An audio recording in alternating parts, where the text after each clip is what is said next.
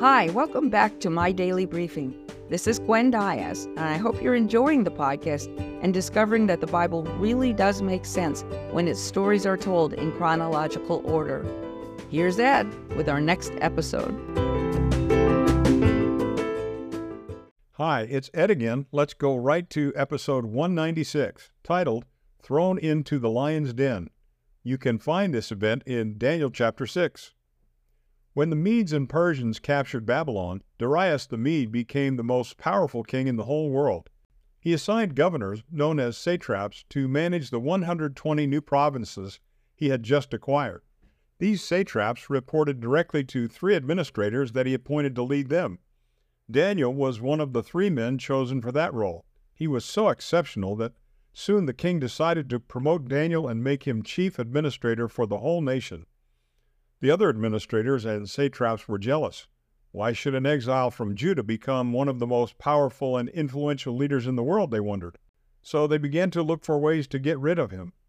But Daniel's record was spotless. The only dirt they could dig up on him was the fact that he worshiped the God of Israel rather than the gods of Persia. They had to find a way to use this against him. They knew that he prayed three times every day and that he always prayed facing Jerusalem.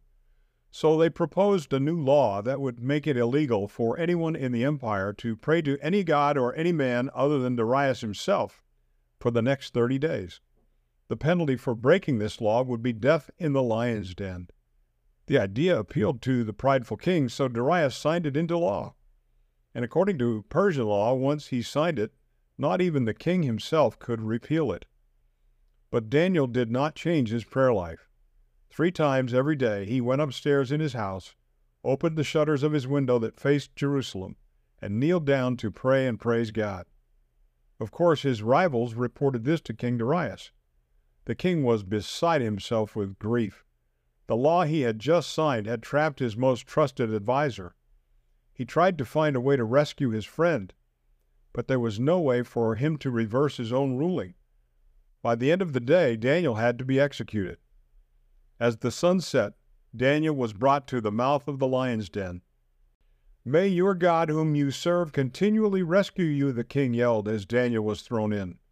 Then a rock was placed over the den, and it was officially sealed. That night, the king could not eat or sleep. At dawn, he rushed to the den and called out to Daniel, Servant of the living God, has your God, whom you serve continually, been able to rescue you from the lions? And Daniel shouted back, May the king live forever. God sent his angel, and he shut the mouths of the lions. They have not hurt me, because I was found innocent in God's sight. The king was completely overjoyed. He gave orders for Daniel to be lifted out. Sure enough, he was completely unharmed.